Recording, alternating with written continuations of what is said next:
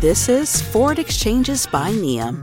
What's next in moving money around the world, one global conversation at a time.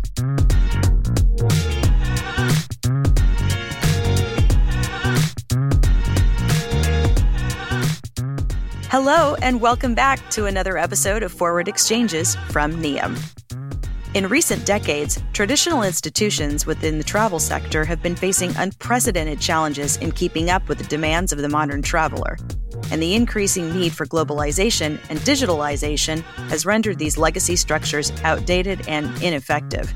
But how can we leave these antique ways of doing things behind and embrace technology to usher in a new era of travel? Today, I'm joined by Spencer Hanlon, Global Head of Travel Payments at Nium, as well as Paul Van Alfen, Managing Director of Up in the Air, a travel payment consultancy, to discuss the key issues surrounding the ways technology is being used to revolutionize travel and how the latest innovations in B two B payments, such as the rise of virtual credit cards, are democratizing the global travel marketplace.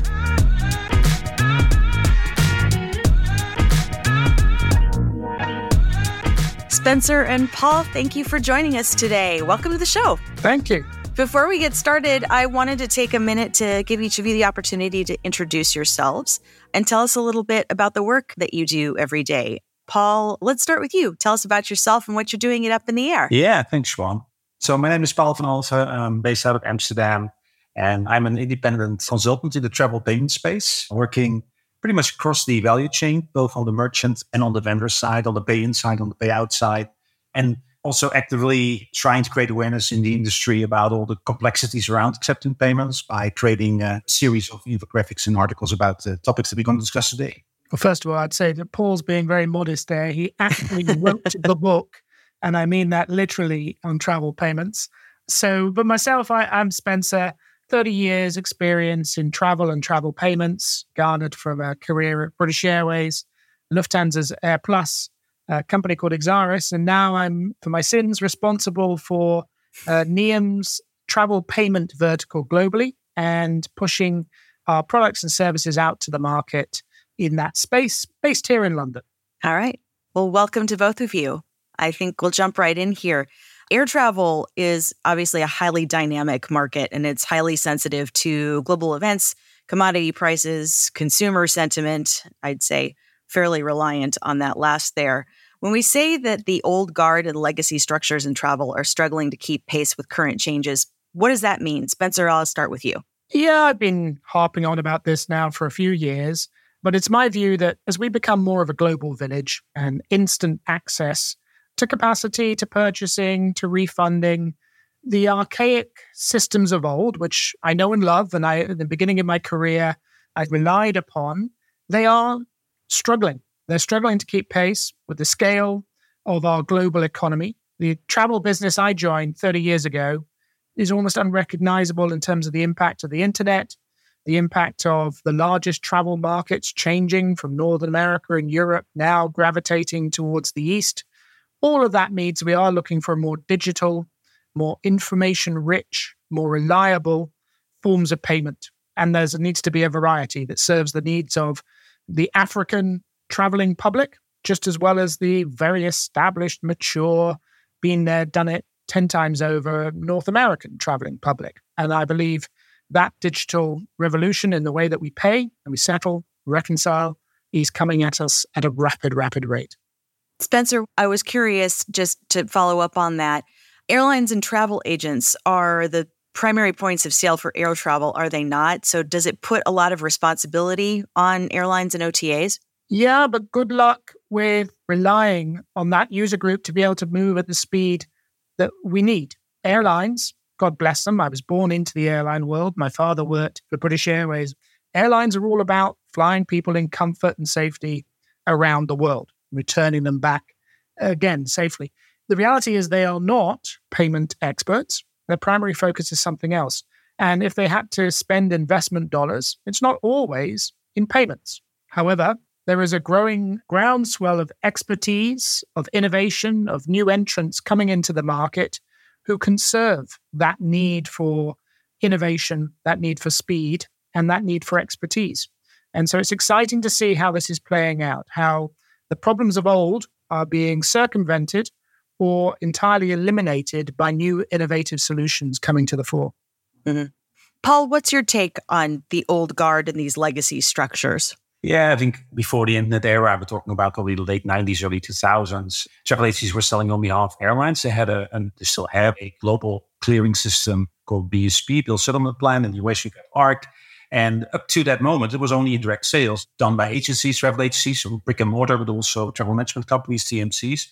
And the overall majority of the tickets were issued by travel agencies, and they were built by these clearing houses in what's called cash. It means that they move money between their bank account, and the local clearing house would then distribute that funds to the airlines. So up to two thousand, there were no payments as such, you know, not in the saying the distribution piece, yes, maybe at the airport or in the sales office, but not for bookings made by indirect travel agencies. And when the internet era started in airlines and travel, all of a sudden that airline payment expertise needed to be built up. And I was fortunate to be part of that. But what I remember of that is that it was all about using legacy systems that were pretty much depending completely on sixteen-digit card numbers, and to make them suitable for internet bookings, for internet servicing, for refunding, for alternative forms of payment. So it's been quite a journey from the early seventies when the global distribution systems started selling first computerized systems. Pretty much, you could call it probably the original marketplaces. Airlines were using global computers to sell tickets worldwide. So yeah, there's quite a history there. And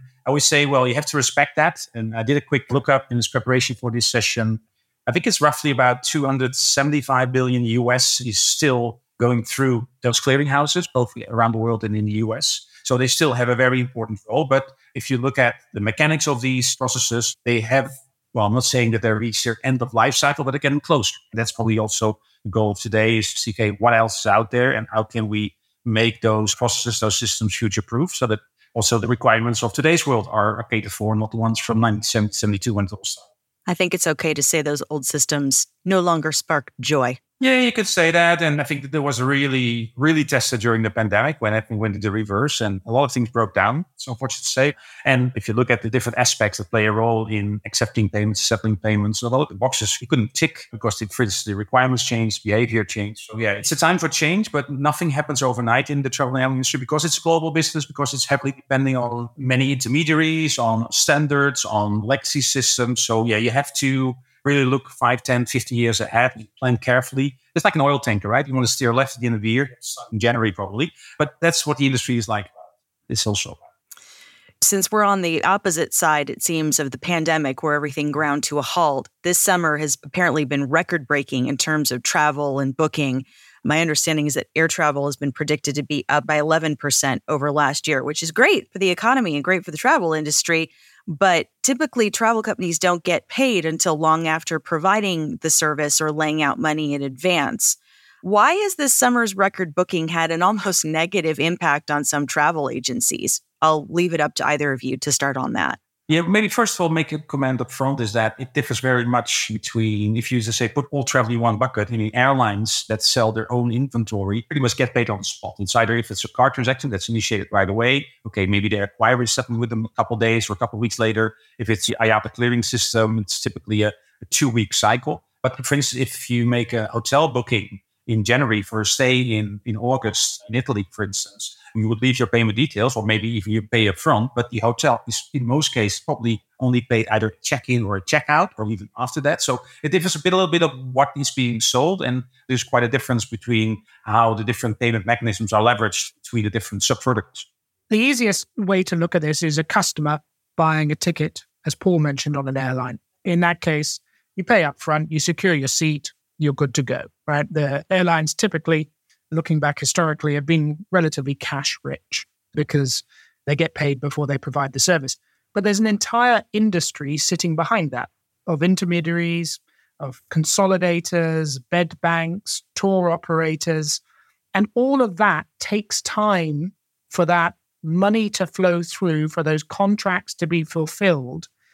And the stress test of the pandemic, that put at times what is a slow and arduous settlement process at severe strain, because it not only stopped the flow of money, expected cash flow didn't come in, but then it reversed the flow almost one hundred eighty percent. And a torrent of money, instead of flowing one way, flowed another way in terms of the form of refunds. And so that taught us a lot as an industry. And I think sale to cash is a critical measure for the health of some of the intermediaries in our business. And many of these intermediaries, and I'm taking a consolidator market, should not these days tolerate a four to five day settlement period just because it's an international transaction. I'm not talking about card here. I'm talking about the transactions that are made through SWIFT or through the banking rails. We are a global village, and it just doesn't make sense anymore for these sub-industries to rely on the settlement periods of ten, twenty, thirty years ago. And so they are margin businesses in many cases, and I would strongly advise that investment in understanding payments, understanding what options are available, and I'm talking about going beyond just simply looking in your own wallet and looking for the consumer-facing products, but look at those specialists that can provide B to B global solutions, and you will add significant cushion, robustness, and flexibility to your business in terms of your cash flow. So it's something that I'm ardent about trying to help educate the business. And let's be honest, this isn't necessarily a problem that's faced by a German business paying a Dutch business. This is a problem faced by an Indonesian business having a contract with a business in New York. How do we solve that? How do we make that as seamless as the aforementioned example? Paul, how can an online travel agency stay afloat while trying to maintain this record number of bookings in light of what Spencer's telling us about B to B payments and how that can help solve the gap? I have great admiration for O T As, online travel agencies, because they are very sophisticated tech companies compared to airlines. Obviously, they don't have inventory. They focus completely on making all the systems work, making all the dots connect. And what you see recently is that those decision engines that they use to determine, to decide on the spot, what is the optimal form of payment or settlement for a particular transaction or in a booking for the individual segments in a booking. And they will look at cash flow, they will look at conversion, they will look at fraud, they will look at cost, obviously, at rebate and incentive being paid by the form of payment that they use. And they then, in real time, have these business rules decide how to pay out, to request a virtual card or to push it to the B two B cash rails or to send out an invoice. And I think there's much more pressure now to juggle all those balls, to keep that balance and make sure that, again, the sales are being made at an acceptable risk, acceptable cost, that the rebate is optimized in such a way that it will also fund for all the activities that the O T A puts in place to accept the income payment from the consumer. So yes, there was already a lot of effort put into that, but I think with the return of travel, with the return of volume, it's even more important to do that well. And that's where you see also specialized companies moving into that part and helping the O T As to make better decisions and to work it all out. Because again, it's a very thin line that they have to manage, or a balance they have to create there to make it work. And the margins are razor thin, so they can't just give it a try and hope for the best. They really need to do it right the first time. If you look at, a, for instance, at Booking dot com, which is very well known for its fintech business nowadays, they do an awful lot of like A B testing. They, they would not put anything into production before they have tested it from A to Z. And that's for the O T As, accepting payments, you know, creating payouts, that's core business. Sure. Can I just dive into something that Paul just mentioned there? And it's around this term O T A, which is just an evolution of travel agent, brick and mortar on the high street. But a true travel agent, again, in my father's day in the airline world and my early days in the industry, they were just that. They were agents of the airline and were paid a commission for doing that. It's due to cost reasons and restructuring of commission and all those sort of things. We have moved away. We haven't particularly dropped the title O T A or travel agent, but really the successful ones, and I'll name just a few and I'll leave a lot out, but the Expedias, the Bookings, the Hoppers are not really the travel agents of old. They're retailers, they're merchandisers, they're taking travel content, they're rebundling it, they're innovating around it, and they're taking the accountability and responsibility to charge a price to the customer and then sort everything else out for the customer. And there are benefits to doing that in terms of business model. But I would argue that the retailers of travel of the future will no longer be looking at acting like agents. There are still pockets where it exists at scale, but it's going to be vital to survive that you essentially price your own product in the market. Yes, it's fulfilled by lots of different merchants, hotels, airlines, ferries, cruise lines, whatever. But you take accountability for the price you charge, and then you operate as a business paying your suppliers on behalf of that customer. That, to me, is the future. And so we're in this sort of transition period where we're still quasi-operating as agencies. The United States is a classic example where we still have a huge amount of merchant of record for the airline, where the customer's card is passed through to the airline itself and the airline is merchant of record. I do believe that the megas out there will eat away at that model and we'll see the evolution and scale of these players. Who knows what Google is going to do and what other entrants are going to come in in terms of reinventing the model and turning travel a little bit more Uber-esque. And that'll be a very interesting evolution. To localize, for instance, uh, booking, say, well, you book from the Netherlands for a hotel in Thailand, for instance, that hotel expects Thai baht because they historically always had only one terminal at their hotel to a local acquirer, only in Thai baht. But by actually offering uh, booking in euros and, for instance, offering me to pay in with Ideal in the Netherlands or with another local form of payment in other countries, you create already much better conversion. I recognize the amount I'm going to pay. I feel comfortable with the way that I'm going to pay. But on the spot, they then decide, okay, what does the supplier expect?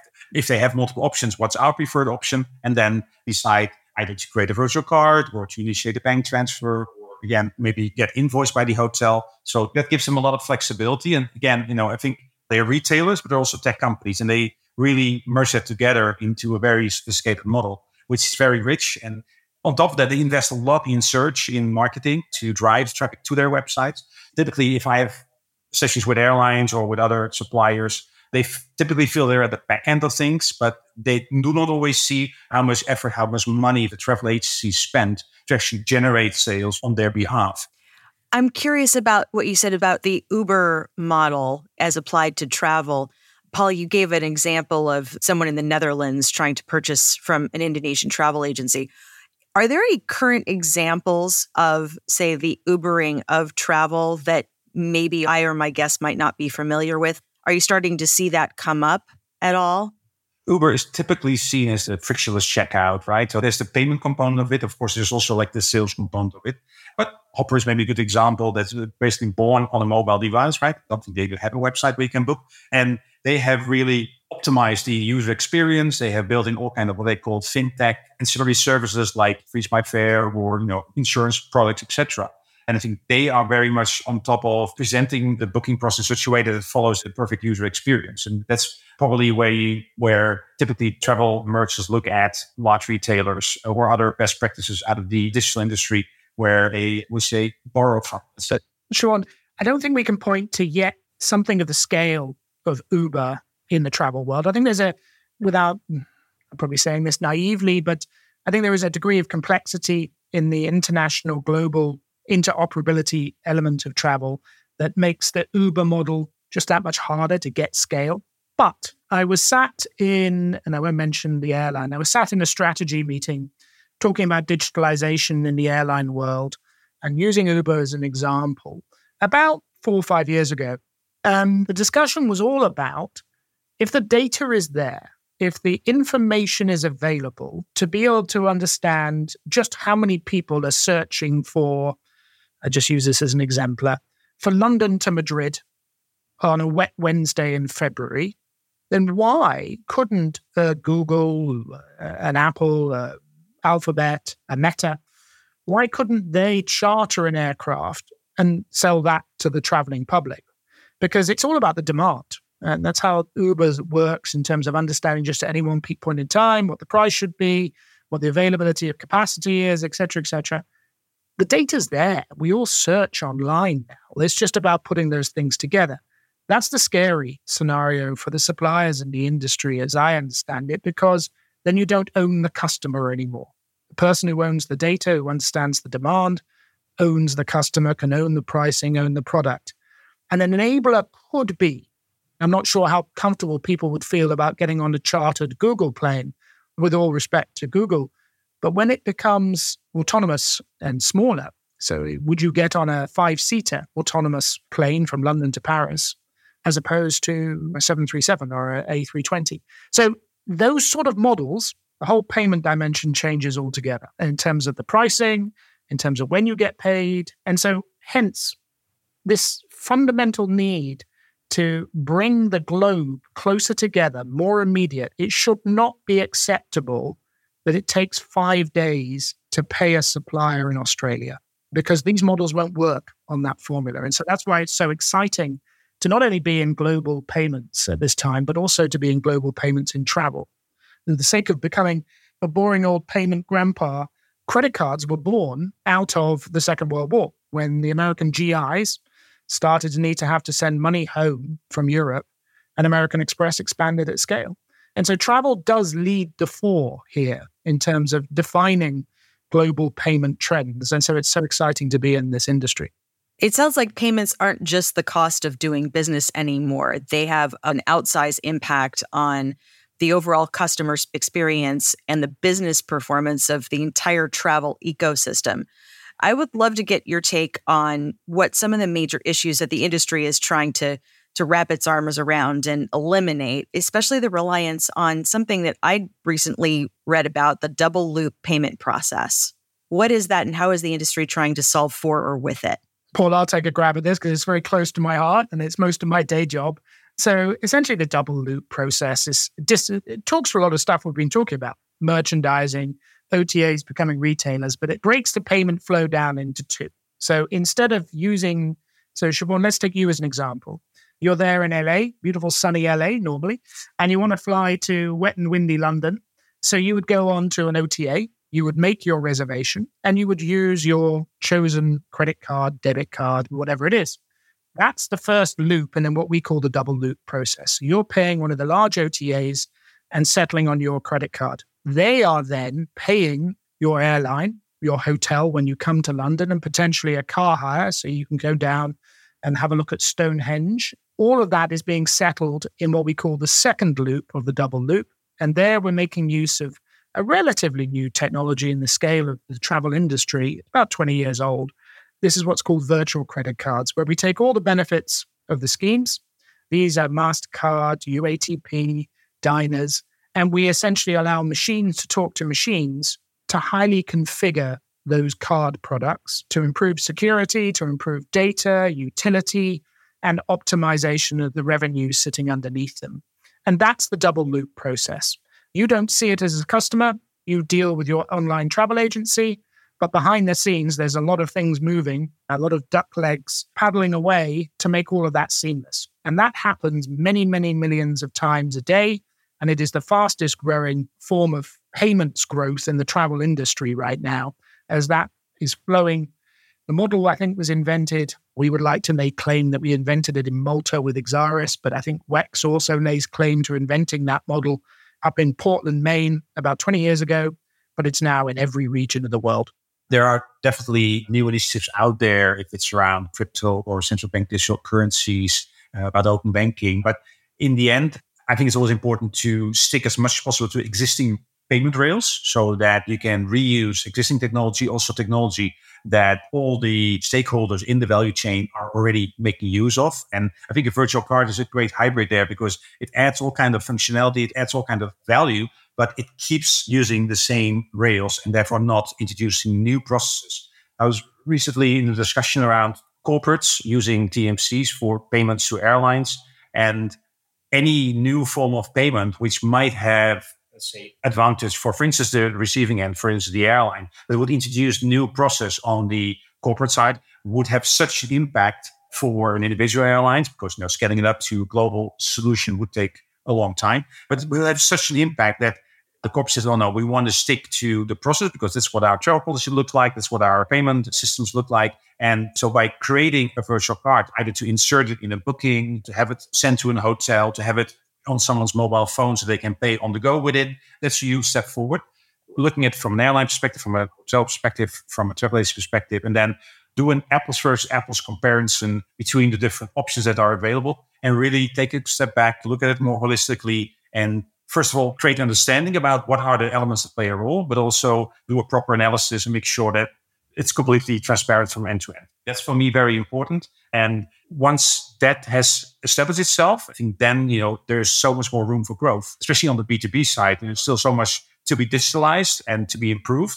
And then you can take off. But I think that's kind of a hold on here and then go on. And on the other side, I see other initiatives that are not on card rails that might work in a test tube. There's initiatives around cryptocurrencies, but to really bring that to the global travel ecosystem, yeah, that's going to be a, a massive effort if it ever happens at all. So I think that's why I'm definitely in favor of the use of virtual cards, but then in a very collaborative way. It sounds like virtual cards could be a win of a pretty promising solution for everybody involved. And what I thought was interesting is that travel agents apparently stand to gain roughly a twenty-five percent improvement to their profit margins when they switch to virtual cards. What are both of your thoughts on the virtual card? So the cork's out of the bottle on virtual cards. It is the fastest growing form of global payment in the B two B arena. But I would hazard a guess it's only at what I call the top level. And that's between predominantly the larger players. It really makes sense if you're doing it at some scale. To give you an example, a virtual card process where you have to log into a portal and create a virtual card, you can't scale that. There's no real saving. Training someone to do that, controlling them, having the controls around them, because you are essentially creating cash. You need to have the technology to create a machine-to-machine connection and understand what you're doing there. But it is scaling, and it's scaling fast, and it adds significant value. But it is by no means the only solution. As you go down the levels, either to smaller O T As or to these intermediaries, these consolidators, these tour operators that, again, sell the same core product, an airline seat, but the way the industry is structured, because of globality, because of purchasing power, because of regionalization, or whatever it is, the same seat may change a few hands before it gets into the consumer's hand, so to speak. And a virtual card may not work in that environment, but other forms of settlement that are faster, more reliable, more global, cheaper, come into the fore. So yes, I do think virtual cards will eat away at that B S P number, which Paul mentioned in the two hundred billion plus. I would make a case that in the next ten years, that number will be well under half globally, and it will be filled by virtual cards, but also direct payments between intermediaries. It's interesting, I mentioned direct payments. So if you would take out the clearing system, and you're aware of this as well, but now I A T A used a new distribution capability in two thousand twelve. It came more to the forefront in two thousand fifteen, but it was all about basically having a direct connection, so not use a market, a global marketplace like a global distribution system, which connects basically all airlines with all travel agencies pretty much, but to have like one-on-one, like direct connect, right? But one thing that was forgotten was like, okay, but how to then move money? Because then all of a sudden you need to establish, you know, also a money movement between every single, every, but between an airline and a travel agency. Whilst normally it would be three hundred airlines on one side and tens of thousands of travel agents on the other side, and it would only be one clearing mechanism in the middle. So direct is, in the world of travel intermediaries, is always a bit tricky, because that would, especially on the airline side, by the way, the hotel industry doesn't have this kind of clearing house. They probably love to have it, but it's just way too much a fragmented market there. Yeah, direct is one of it. And going back to cards, to virtual cards, and I think also going back to the pandemic, what came to light? Protection. What happens if a travel agency actually moves money with a B S P clearinghouse, B S P cash, to an airline, and then booking in January, paid after two weeks, departure in August, in May, the airline goes out of business. Well, good luck getting your money back, if any, right? What the travel agency started to do was also not doing risk management, let's say, on their own incoming payments, which they also have to do, but also on, hey, as part of those business rules on how to pay the supplier, how to pay the airline, what's the risk profile of that particular airline? So by using any form of, not a closed-loop card, but any like three-party, four-party scheme card, Visa, MasterCard, American Express, et cetera, you, as a card holder, you know, virtual cards, you're also a card holder of these individual numbers, you're also protected against non-delivery of service by the supplier. So that became all of a sudden, pretty much overnight, a very important aspect of travel agencies when deciding how to pay the airline. Obviously, there is an incentive involved. They do take on, for instance, if they don't act as an agency, but as a merchant, they do take on more activities, more risk as well. So yeah, it's, it's a complicated equation or complicated code to crack. But I think some of these legacy characteristics of, for instance, B S P cash in today's world are maybe get better known, or they maybe, I always see, Spencer, maybe you see that as well, coming also from an airline background, is that accepting, well, settlement from uh, travel agency was always more distribution department, right? And they were not payment specialists. They were talking, they were making deals with travel agencies about incentives and commissions and other things. But the payment part was always like kind of a black box. So they never really put the effort in to really understand what are the dynamics play a role, how does the system work, what are the options, how do they compare?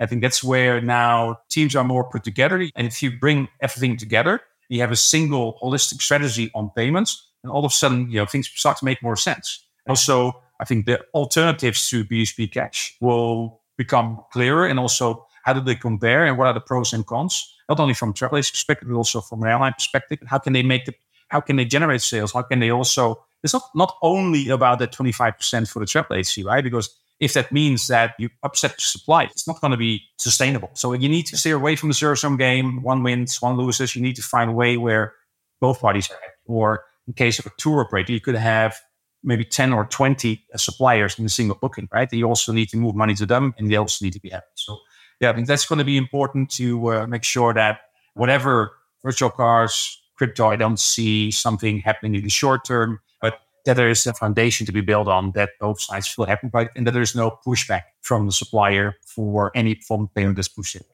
I'd love to hear both of your perspectives on the ways that O T As, travel agencies, they're all online now, can meet the needs that arise from this increased globalization. It's obviously influencing the travel industry. It creates all of these challenges. But what are some of the ways that O T As can look at that whole picture and meet those needs that we've talked about today? I was shocked when I went out to Asia recently and saw a presentation by one of the leading G D Ss about what they're doing to enable O T As to act more like the megas. So again, this is coming back to universal access to information, a space that the G D S has filled to a degree in the past, regardless of whatever geography you were in. But what they are attempting to do is to enable a, let's take a small travel agency in Leeds, in the north of England, to be able to buy capacity and tickets in Jakarta as if they were a major Indonesian travel agency. Now, there will be some price for getting that access to that capacity and pricing, but it speaks to a much more global world. Again, early in my career, the travel industry did a lot of ring fencing of markets. So some markets were just naturally more expensive to buy travel. The example always used is Heathrow to New York or Heathrow to North America, capacity constrained and therefore at a premium. And what was happening was barriers were being put in place through mechanisms in the industry so that the price that you could only really get access to a Heathrow North America ticket for twice the price that you could get access to it in other markets. And those things, I think, are completely breaking down. And we are seeing true globalization and standardization of access. It's not there yet. There's still a pushback. There's still a defense mechanism in the market to try and retain those differences. But I think it is, again, being eaten away at. What that means is that you can buy stuff globally, wherever you are in the world. You can resell it, but you also need to be able to pay for it. And again, this is where payments comes into the fore to enable that true democratization of access. And so that is what I see as a real global trend that's happening today in the market, being enabled by some of the traditional players through technology, through access to information. And I think it's fascinating because it's just so counter to how we looked at the world fifteen, twenty years ago. Yeah, I think it was called like shopping globally and paying locally. And that applies both to the pay in and the pay out, right? Because it could be the currency, it could be the form of payment, it could be that Indonesian transfer from Denpasar Airport to your uh, Bali resort, right? And that uh, wants to be paid in advance in a local e-wallet, for instance. But I would then pay, or you would pay with your U K-issued debit card or with your, in some geographies, even cash into a supermarket or whatever. And then because of it's decoupled, the travel agency takes in that funds, then basically on the spot, he says, okay, hey, we need to pay that transfer company into a wallet in Indonesia. And they receive Indonesian rupees. I pay in euros or in U S dollars, but all from the palm of your hand, if you're mobile or from your desktop and on the fly, right? In a global marketplace, it's always like, what's the next frontier, right? What else is out there? If it's in Latin America or in Southeast Asia, where you also need to be able to pay those suppliers in a secure and cost-effective way and also in a timely way. Looking ahead to the future, I would love to get both of your input on what you see in store for the payment and travel landscape over the next few years, or alternatively, what are you excited about in the next two to three years? What's coming up over the horizon that gets you out of bed in the morning that you love to talk about? I'll start with you, Paul. To highlight one topic that we did not really touch on yet, and that's especially where, like you said, when travel agencies take payments, they then have to come to an agreement with the supplier on how to pay. And the suppliers have become more vocal about it, you know, on how they get paid and what conditions. But also, it should not disrupt any of their existing processes, should not introduce new reporting, should not put a burden on the staff that they have to learn new tricks. But ideally, it would have all the benefits, but at a lower cost. And I think that's where, for instance, if you use a hybrid where you trick the system to thinking it's a credit card or it's a card transaction with an authorization, with settlement, with reporting, that pretty much mimics what the supplier in this case, the airline, accept. But then take an alternative route with the money movement in the background. That's a very good compromise where you can meet in the middle, where travel agencies is incentivized, where they can create these kind of payments on the spot because they use existing technology. And in this case, the airline can receive the funds in the way that they expected. The reporting is similar to what they are, same as that they were expecting. And also now the cost is below what they find acceptable. So that's, for me, is also an important way towards the future. Spencer, what gets you out of bed in the morning? So I think I have to hark back to an experience, it must be like eight, nine years ago, when I first took an Uber. And I took it from central London back out to the suburbs of London. So it was a fairly chunky trip. And the reason why we took it was we couldn't get a train. And I remember the experience up to that point with taxis and especially longer rides. You're constantly looking at the meter and worrying, do I have enough cash in my wallet? As the meter keeps going up, the anxiety rises. And then you have to ask them to pull over or find a cash point. And then you put that receipt in your pocket and you have to remember not to wash the trousers with it in. Then the first Uber I take, and literally you get out of the cab, you shut the door, your phone pings, you can take a screenshot of that, put that straight in your expense claim, payment there, and that understanding about making it seamless behind the scenes. Still, you trust it. You know exactly how much you paid. It's not intransparent, but it's seamless and it gets out the way. That, for the first time, took some of the theory and the academic talk and really brought it home to me. And I think in terms of the stuff we've spoken about, globalization, merchandising, giving options, let's talk about more socials, about being able to pay and see the tip that you give to the hotel person in Bali actually get to them, right? We're not there yet.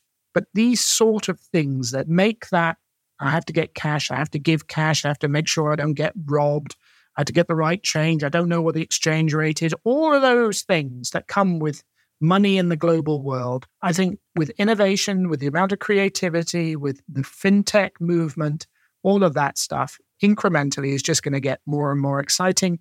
And our kids and our kids' kids are going to experience an entirely different way of paying. Now, whether it's crypto or not, I think that's almost irrelevant. There is so much improvement that can happen with just good, hard cash as it is today, or the currencies we know today. So it's thrilling. It's exhausting keeping up with it all, but I love it. And you couldn't talk to two more nerds about the topic than the two you have today. I love nerds when talking about this topic. So thank you so much to two of my very favorite nerds to appear on this podcast. Thank you so much, Spencer and Paul. This has been really fun. Thank you. Thanks a lot.